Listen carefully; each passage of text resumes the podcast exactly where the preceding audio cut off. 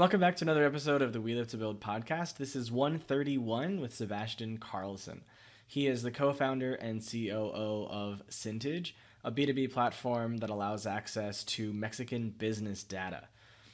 This episode is going to be more on the personal side uh, and experience side because, like myself, he is an expat living in a foreign land doing business uh, locally. At least that was my experience in China a long time ago. And so, uh, while his business is interesting in itself or on its own, the fact that he is so curious about other countries and cultures uh, aligns with me quite well. And so I want to explore that with him today uh, since I think curiosity is one of the reasons why entrepreneurship and capitalism exist, uh, you know, to begin with. So, why don't you tell everyone a little bit more about your business and about yourself and how you found yourself in Mexico, and then we'll go from there. As you said, I'm Sebastian. Uh, I am of Swedish origin. Uh, I grew up in Sweden, haven't lived back home for. Uh, for quite some time, and the kind of story between leaving Sweden and ending up in Mexico uh, has a lot to do with curiosity. So so happy to discuss that further. So today I find myself in Mexico City, um, where I run. I'm the COO of the company uh, we call Syntage. I say that because we recently changed name to Syntage from from a less commercially apt name. Um, we're a business data platform that allows for allows allows our customers to um, aggregate, process, and, and consume sort of business data uh, the most common use case is for credit risk analysis. So many of our customers are financial institutions that work with work with SMBs and um, businesses providing loans, and obviously uh, assessing the risk of those of those interactions. So we um, aggregate or we extract data from different data sources. We processes uh, process this data and and present it in a, in a sort of um, in a sort of consumable way for our for our customers that tend to be credit risk analysis analysts and other um, and other um, and other me- members of the ecosystem that could also be investors. Anyone interested in analyzing other businesses really uh, tend to be interested in our platform. Uh, it's a business that we've had going on for two years. Uh, we started out bootstrapping, uh, we grew really, really quickly. Currently, we sit on about 170 institutional customers. Uh, we have a team of 30, raised a bit of capital last year, and we're really looking forward to, to this 2023 and, and uh, uh, the challenges and the opportunities that we, will, that we will face in Mexico and possibly elsewhere as well. I would like you to touch on how you got to Mexico? So I did my studies in, in the UK after leaving after leaving Sweden and studies in, in UK and Spain and uh, graduated in 2005 and ended up working in, the, in, in a financial institution like everyone else at the time. Uh, so this was obviously before 2000 and, 2007. Uh, so I started working in uh, for a broker quickly, then moved over to American Express. Uh, that was in in Madrid, and in 2007, I was picked up by Santander, I started working in kind of like a private banking uh, role, where Santander was speci- specifically targeting these sort of mid wealthy families, mostly expats on the Spanish coasts. So Spain has a little sort of function like Florida in the States, where where a lot of expats move from from Northern Europe um, to Spain, and they tend to be retired. Might have sold their house back home, now living off renting, so they have a bit of a bit of liquidity to invest. That was our our kind of target market. Um, so that's a really good introduction to uh, to banking. After three years, I uh, uh, was chosen for, um, to to join one of the sort of corporate development pro- programs, Corp- uh, or corporate tourism programs, as, as, as some people tend to, to name them. Um, I was sent from Spain to work in uh, to work in London for some time. Uh, after London, I moved to Sao Paulo in Brazil. Uh, worked for some time in both of those destinations were in corporate banking. Moved back to headquarters in Madrid for some time, work in strategy, to end up in Frankfurt, back in back in corporate banking, corporate investment banking. All this time, I kind of always dreamt about two things: uh, to leave the bank, as everyone who who tends to work in a bank, Uh, another one was to to start my own start my own business, uh, as everyone who works in corporations tend to do. And then I uh, I also really wanted to come to Mexico. I have had I had had really good experiences in Mexico. I was really sort of interested by the opportunities, the culture in general, and a bit of a plus was that my brother, um, back in the year 2000, when him and I went on a sort of backpacking trip in Mexico, fell in love and ended up in Mexico. And in 2016, my niece was born.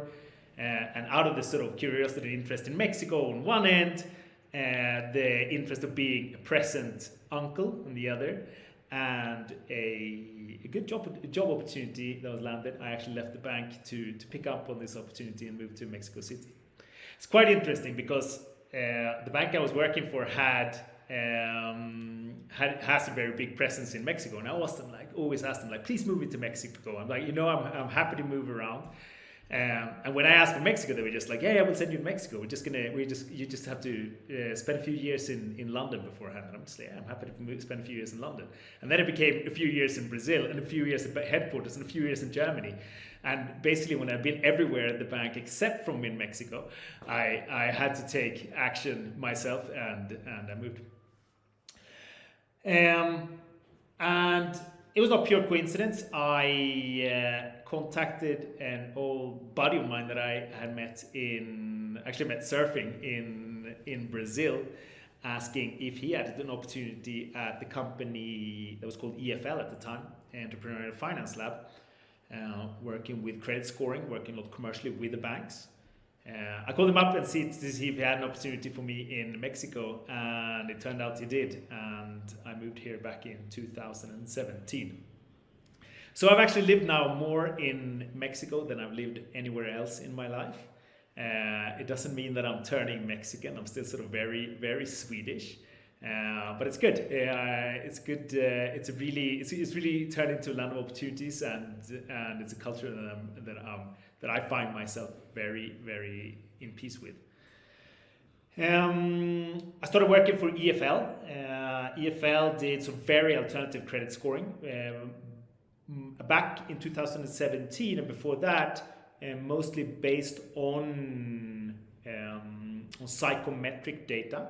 So uh, what the company the company did was to give the subject, the credit applicant, a questionnaire and extract metadata from that questionnaire and understand their credit worthiness, uh, especially applicable on microcredits and on the base of the pyramid that previously has had no loans and has no credit score or, or no reliable data around it. So it's a way to create data from scratch. Um, we it worked really well with certain uh, financial institutions in, in Latin America, especially sort of microfinance institutes, etc. Uh, we later, in 2018, if I'm not wrong, we merged with a company called Lenddo to come, become Lenddo EFL. Uh, on paper, the two companies matched really well. Uh, Lenddo came with other kind of data sources, with tapping a lot into sort of Android data, social network data, email data. Um, but unfortunately, uh, the the merger did not work out really very well. I'm sure there were other factors, for, but from my point of view at the time, um, it was too much of a cultural cra- crash, which basically led to the beginning of the end of, of that organization. It's still around, but much, much more scaled than, than it was back in 2018. Um, and yeah, uh, that's pretty much the story how I ended up here. In early 2020, I met my co founder, Mateus Pedroso.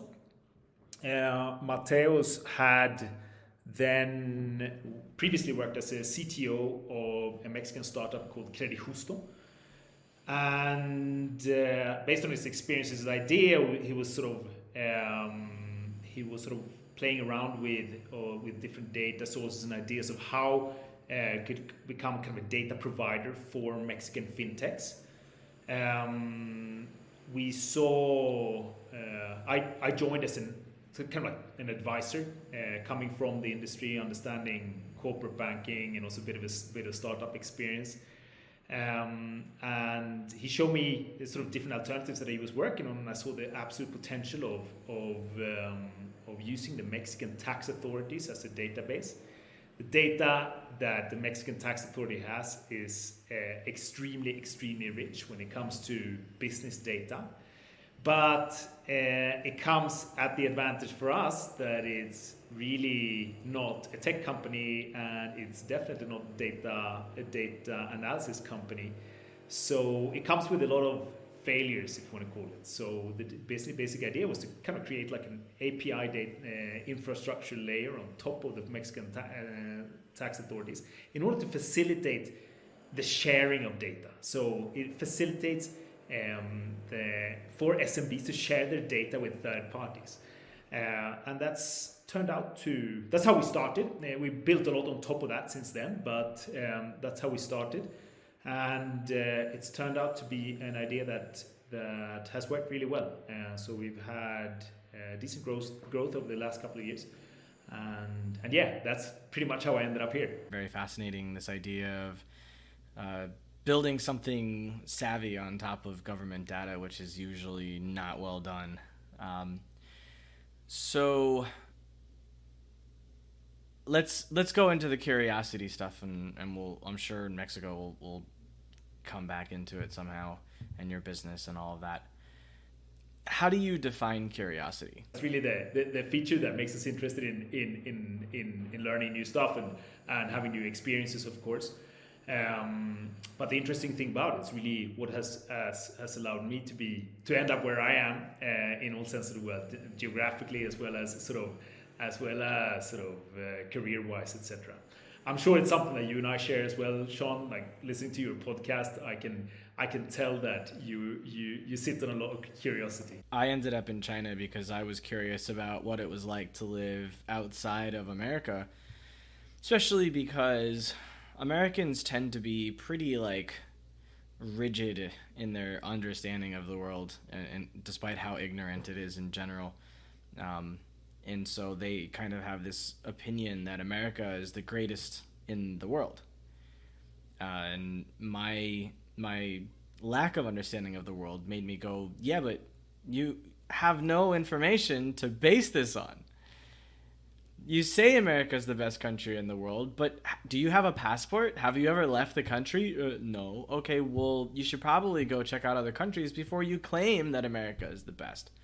So, I I kind of felt that as a teenager and and felt like it was something I owed to myself to go and live somewhere else and and try it and uh, see what it was like. Did you discover in that that that America is the is the is the best country in the world, or or, or how how how how did that fold out? I'm still gathering data, but based on my experience in 36 countries over the last you know 19 years, I would say there is no best country.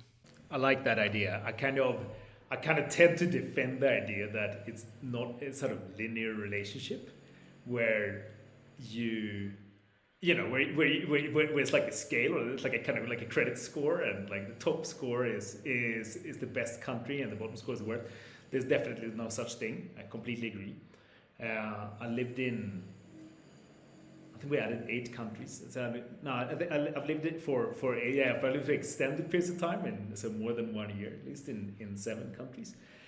And um, I, in most of these countries, I can find something that's the best. Sort of, you know, this this country, you know, has to be the best. You know, as if, you know, banal example. Sort of, Mexico must be the best country in the world for tacos. Like, you know, there's no competition. Like, definitely the best tacos in the world you find in Mexico. And uh, that's only an illustrative example, of course. But you can always find things that are the best in every country. And you could probably find things that are worst as well. I, I have no that, that, there's no there's no question about it. Um, so so yeah, um, it's a it's a really valid point, and and I'm not I'm not particularly surprised to hear that you haven't you know that the conclusion is well that the conclusion so far at least is that there's no such thing as the best country in the world. I I think the conclusions I take are the country that's the best for me at the moment is the country I decide to live in.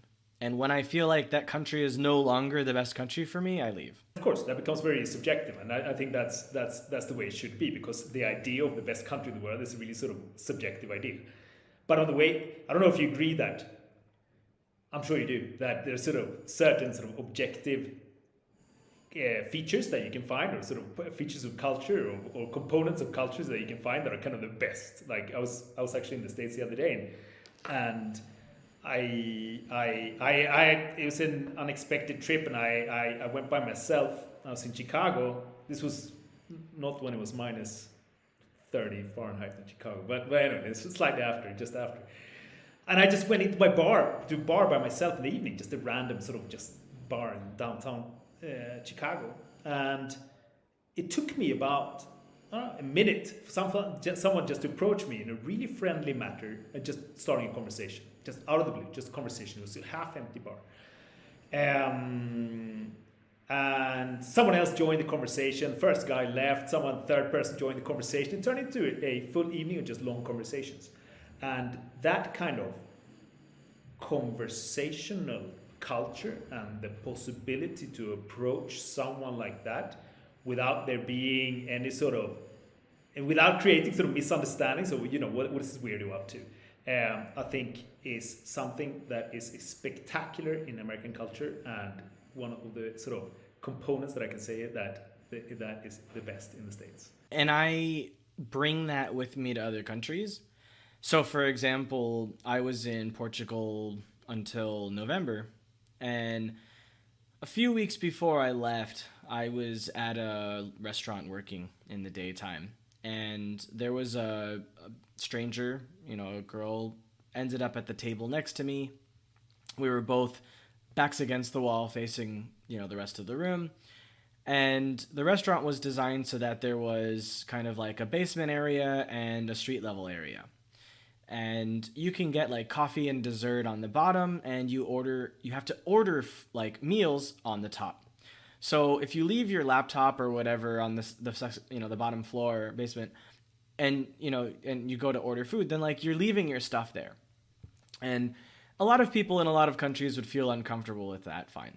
But in portugal it's kind of safe people won't touch your things. However you know i don't want to leave my stuff there anyways. So turned out uh, one of the uh, like one of the waitresses um, came by and I was like, "Hey, how do I order?" And she's like, "Oh, you have to go upstairs."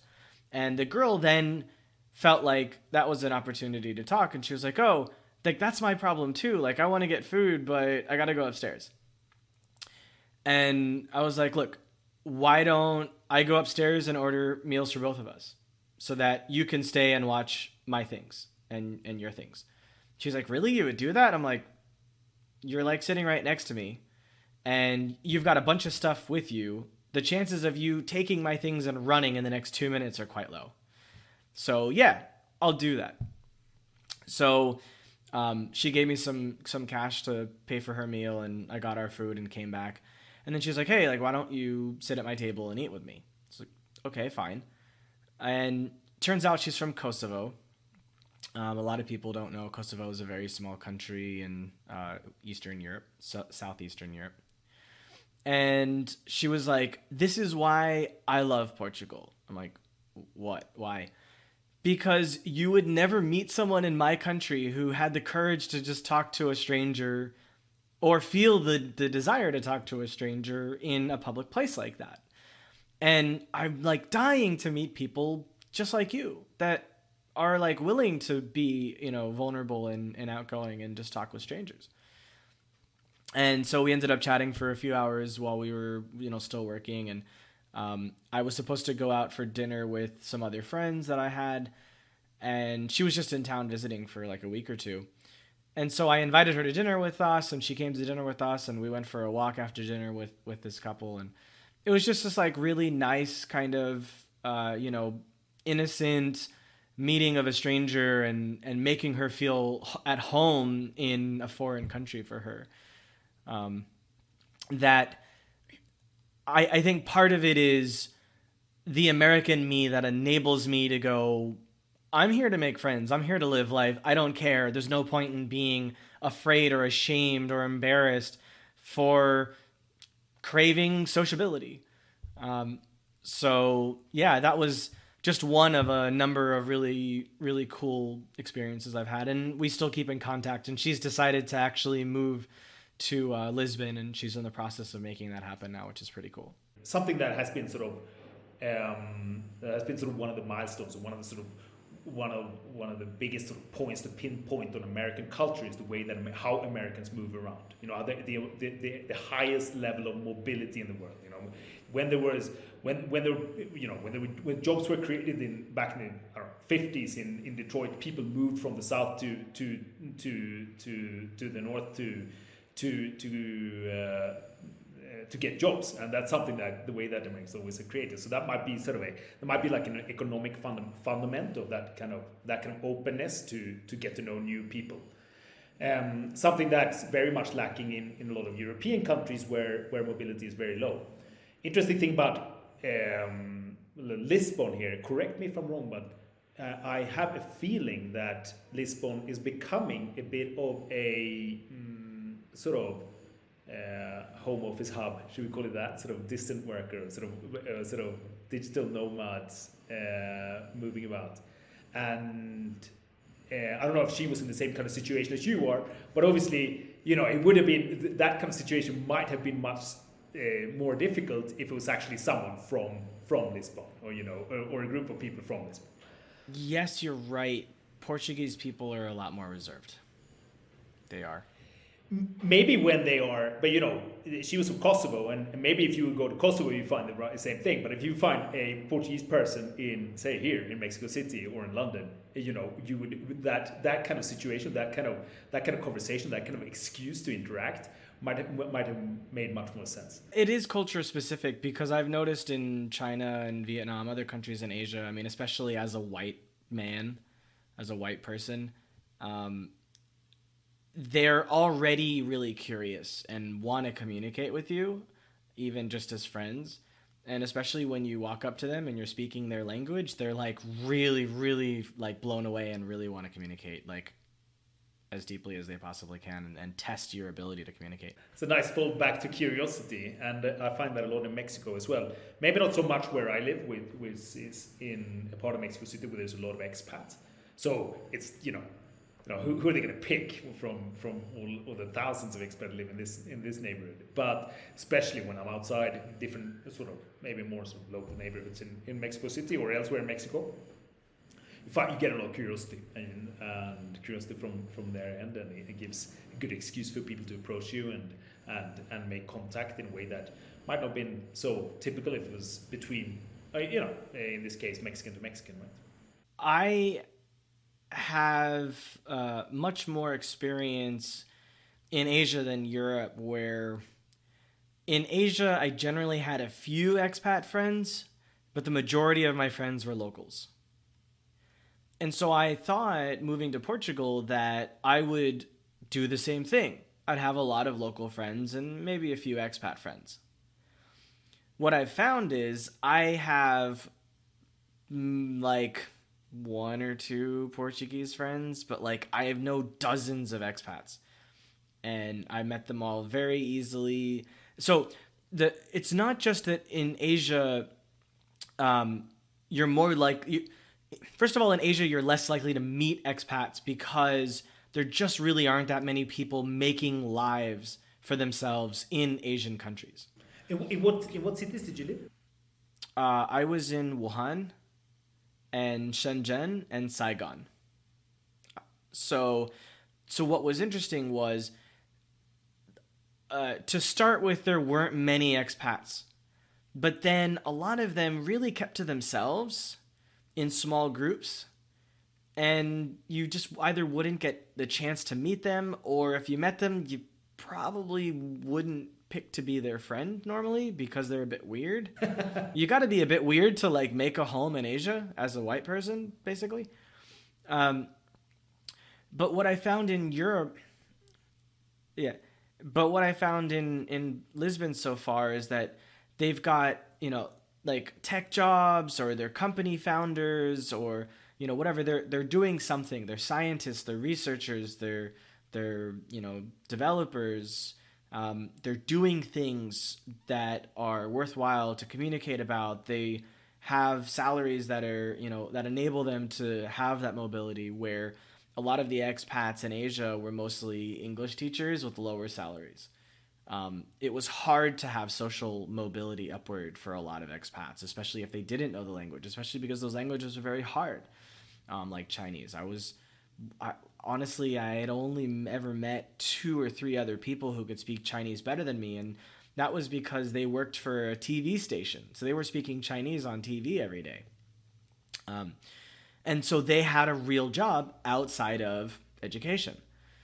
Um, and so it's really, really hard in Asia to make a life for yourself that's outside of the education sector, unless you start a business. And even then, it's hard as a foreigner to start a business and run a business, unless you've got a local partner, maybe that's got 51% of the business, or you've got, um, you know, really strong relationships.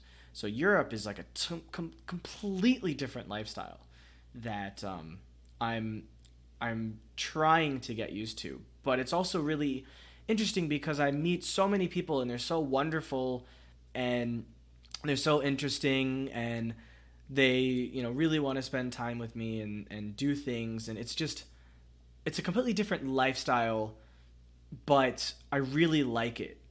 And and that's why I'm I'm gonna stick in Portugal for a while because I just really love the experience of the city and the people I meet there. I can imagine, and uh, I don't know. I've, I've only gone as a tourist, uh, and on business as well to to Lisbon a few times. Um, seems like a lovely, lovely place to live, and it's probably relatively economic, economical, like relatively cheap. Uh, maybe not, maybe not anymore. Uh, and of course, like it helps that, of course, that that Portuguese tend to speak very good tend to speak very good English as well. So it depends where you are in Lisbon. Oh yeah. Like I've I've walked into random businesses where nobody speaks English, and that's totally fine. I'll pull out the Portuguese words I know. Um, but I also find there's places where they can speak English, and then I don't get a chance to speak. So, anyways, I I'm curious. I'm curious. What what do you think made you become curious?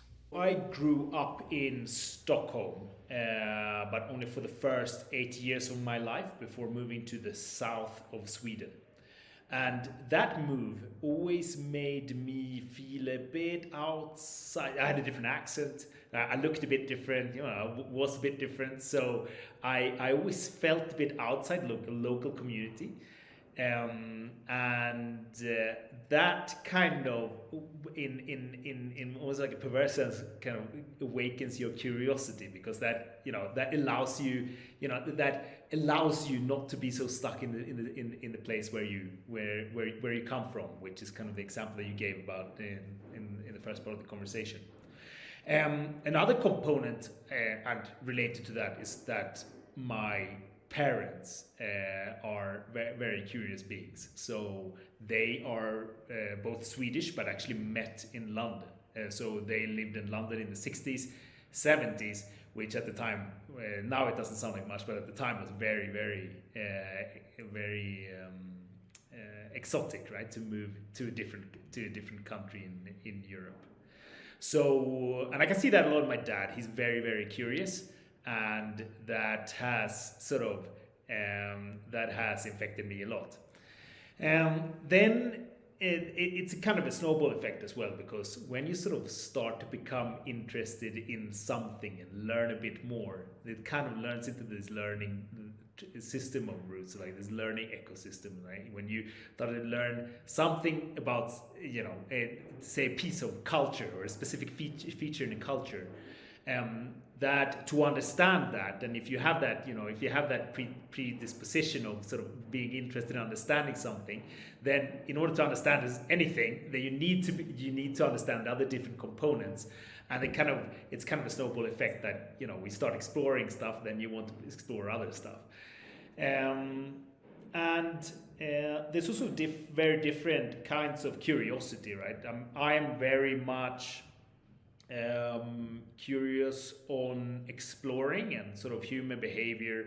Uh, something that I think that I share with you is, you know, sort of exploring different cultures and feeling, you know, taking one step away and sort of understanding there's different levels of curiosity. I see that a lot of our team members, for example, that might be very, very, very good at research and their curiosity is more in sort of in more into things than into than into into people.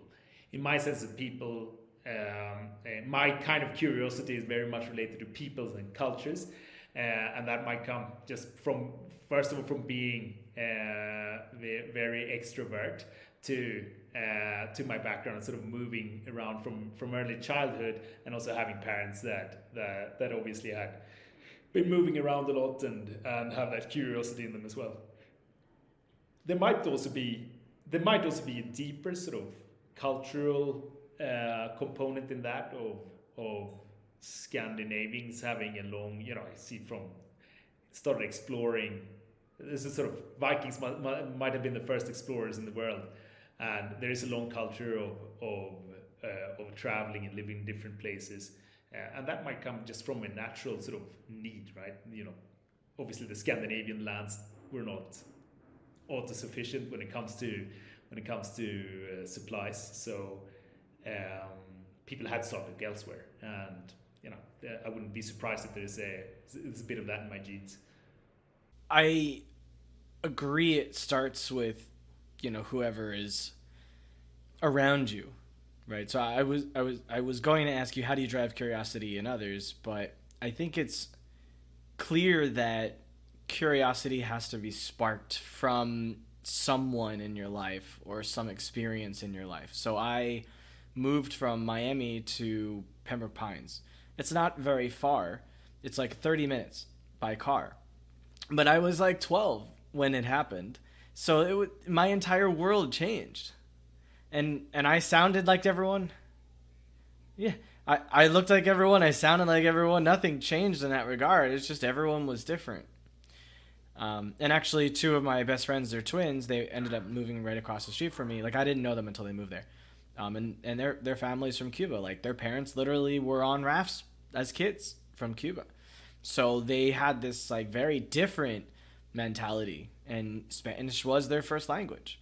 Um, even though the you know they were also fluent in English, they, so the parents raised them bilingual, and um, and the parents could speak English, had learned to speak English, obviously living in the states for all those decades. But, um, but yeah, I, I got I was around them quite a lot, and they were extremely intelligent. They were a year a year or two younger than me, and yet they ended up graduating two years ahead of me because of the fact that like in summertime they were doing uh, in, in middle school they were doing high school classes during the summertime and in high school they were doubling up and doing college classes and so they ended up they ended up graduating high school in two years and were already juniors in college when they were like 16 or 17 and they ended up having double double degrees from the, the we ended up going to the same university together um, but anyways but it started with my parents. My my mom said that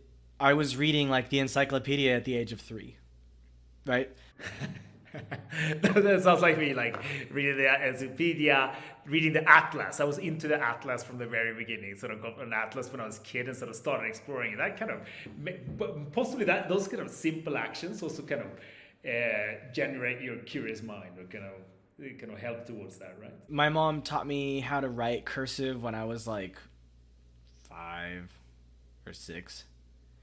And she was constantly pushing books on me, taking me to the library, taking me to the bookstore, getting me like whatever I wanted, and just kind of like giving me the opportunity to, to do whatever it was. And um, I think those things were also very helpful. And like when I was 12 or 13, they got me a bank account and they taught me about, you know, checks and balancing. Obviously, that's useless now. Um, and my brother was really into finance, and so I saw him like buying and selling things on eBay in his teens, and like I saw him always hustling to try to make money.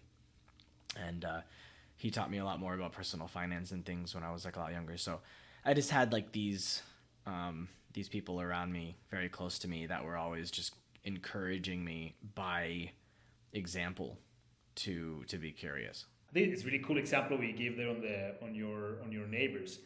Um, in entrepreneurship, there's a there is a mad unproportional concentration of of people who have migrated, uh, and there, there could be a lot behind that. So you know the, the mere necessity of of you know especially if you're if you're moving if you're in, if you're a refugee, move into a new country. Um, should sort of starting your own business is your only option.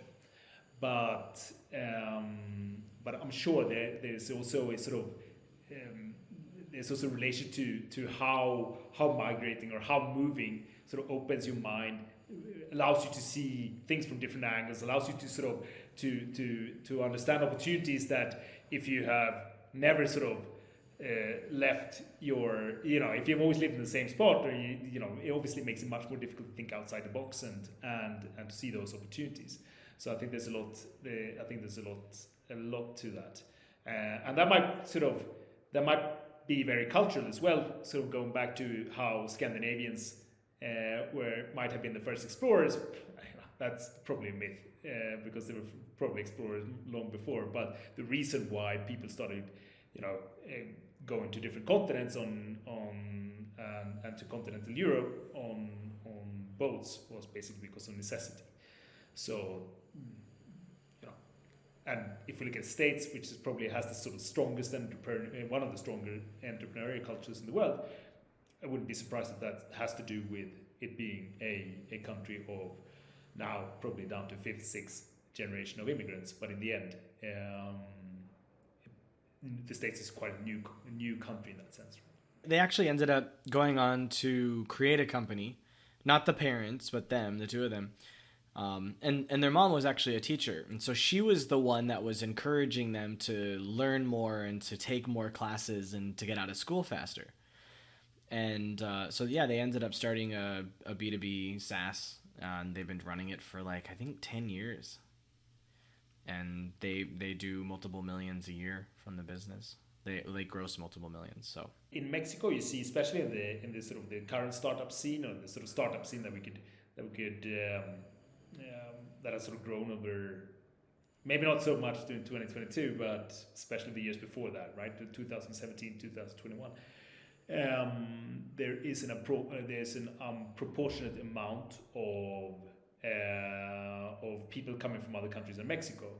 And that doesn't mean that Mexicans are bad entrepreneurs. It's just I think it's just it's sort of natural fold out, and you can see that in in those Mexican entrepreneurs might be sort of they there might be people moved elsewhere, right, to to the states or elsewhere in Latin America, um, have a stronger disposition of of of uh, of creating companies.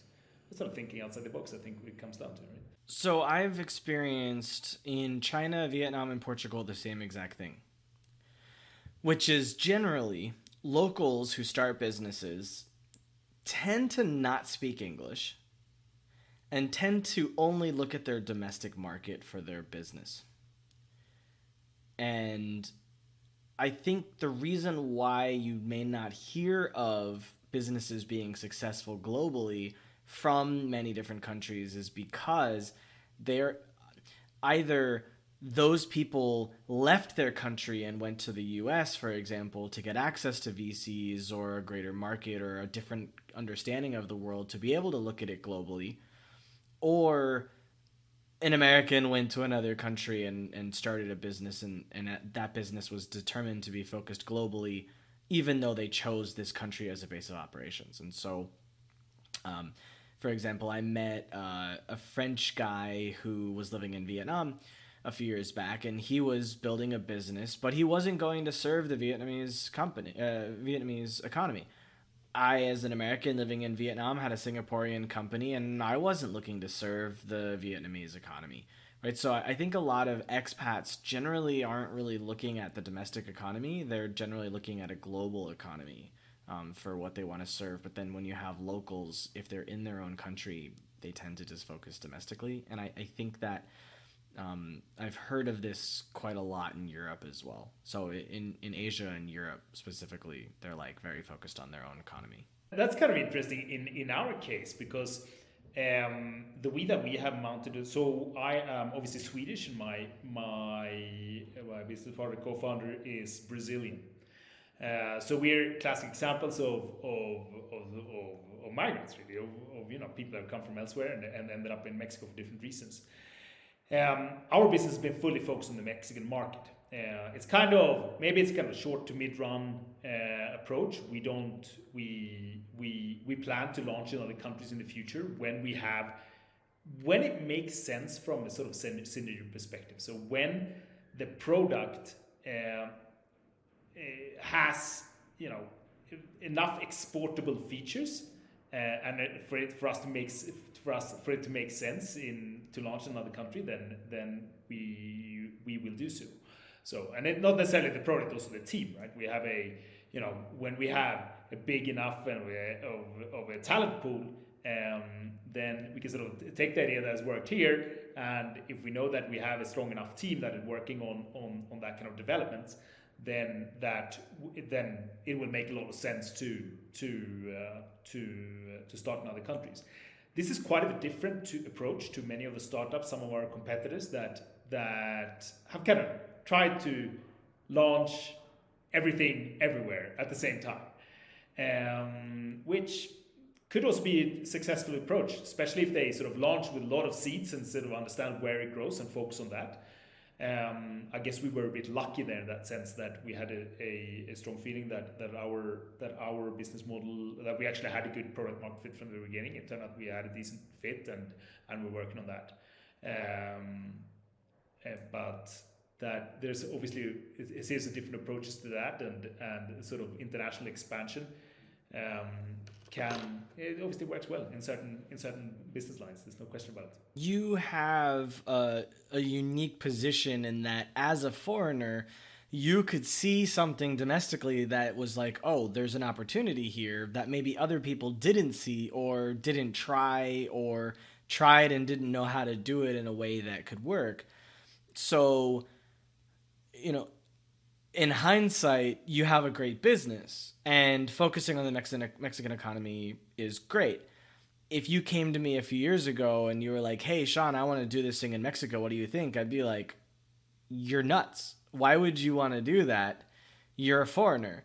Right? From my experience in a lot of countries that I've been to, being a foreigner and opening a business in that country, focusing on that economy is a really bad idea because you're just going to get destroyed by other companies that know the language and have relationships. And so yeah, you you were in a good position and and that makes sense. I think if someone were to try to compete against you by launching this all over the world, it wouldn't work because you need to make a certain set of APIs for that country. So you'd have to have a hundred million dollars ready to just throw it like two million on this country, two million on the, like you, you just you just can't do it to to create APIs at scale across different use cases for different economy. It just doesn't make sense. So the way you're doing it is right. It sounds so 2020 to me that that approach was just throwing throwing money on stuff. But uh, we'll see how, how that how that sort of folds up.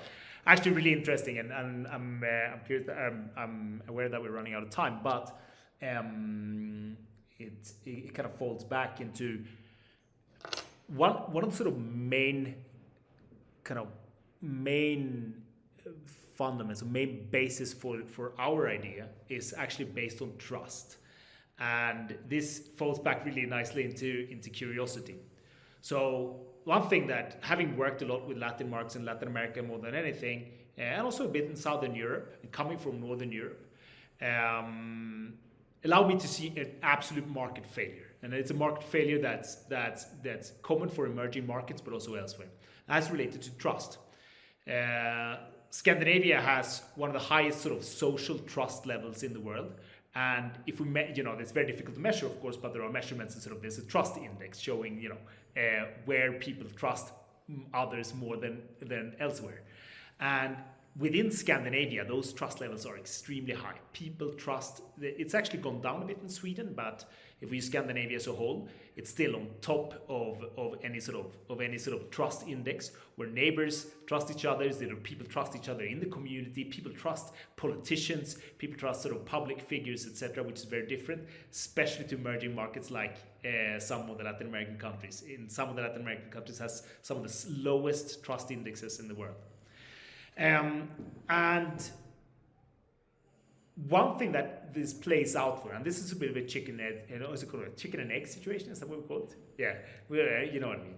Uh, is that um, access to information and to data often uh, allows for more trust, and trust often comes to public. If, uh, it's often related to public information.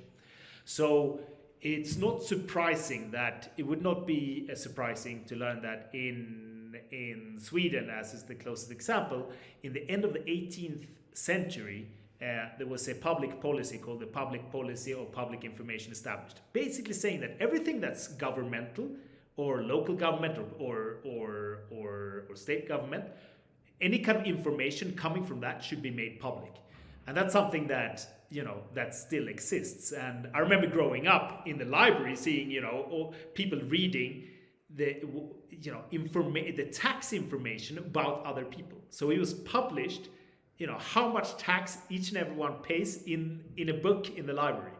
Now it's obviously available online. So but basically people could go to the library and see how much money their neighbors were were, were making there's public information about you said you know you name it you know how much who's a policeman and uh, who's a who's a prisoner what cell what prison they sit in what for uh, that kind of information that elsewhere is just unheard of is made public in Scandinavia. And I'm sure that you know the level of trust has allowed for that to happen, but there's also that also adds to the level of trust. And I see that a lot in the market failure in in in, in financial services in in in the Latin American countries, where you know financial institutions basically do not have enough information to make solid credit decisions, not on consumers or on or on, on companies. And that has led to the access to finance being extremely, extremely low. Um, that always obviously folds the RD, and it's been something I've been I've been questioning since since started working in, in Latin America. which Basically started in, in, in the year 2008, being you know why you know what, what's what's you know what's happening in these in these cultures? Why do people not share data?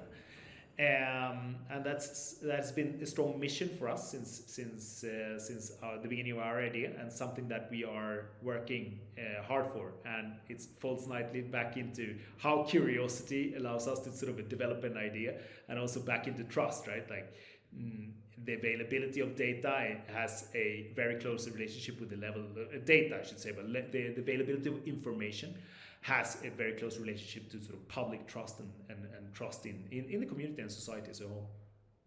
Yes, it's a very interesting conversation, and I'm sure that we could definitely talk for a few more hours about it.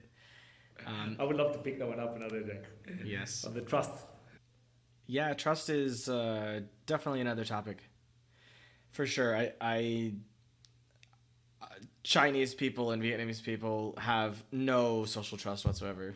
I could spend a lot of time talking about the ways in which there's no trust, but I'll hold that for another day. So, how can people follow up with you? Follow the company Syntage uh, on on LinkedIn, and that's the social. That's my social network, the only one I'm I'm, I'm really active on. Uh, so the best way to get in touch with me is when on on LinkedIn, without a doubt. All right, great. So thank you very much, Sebastian. I appreciate your time and your energy. Don't forget that entrepreneurship is a marathon, not a sprint. So take care of yourself every day. And if you're not curious, then what the hell are you doing with your time? Really? Like, just. We only have one life. And if you're not curious, you're wasting that life. That's it. Thank you, Sebastian.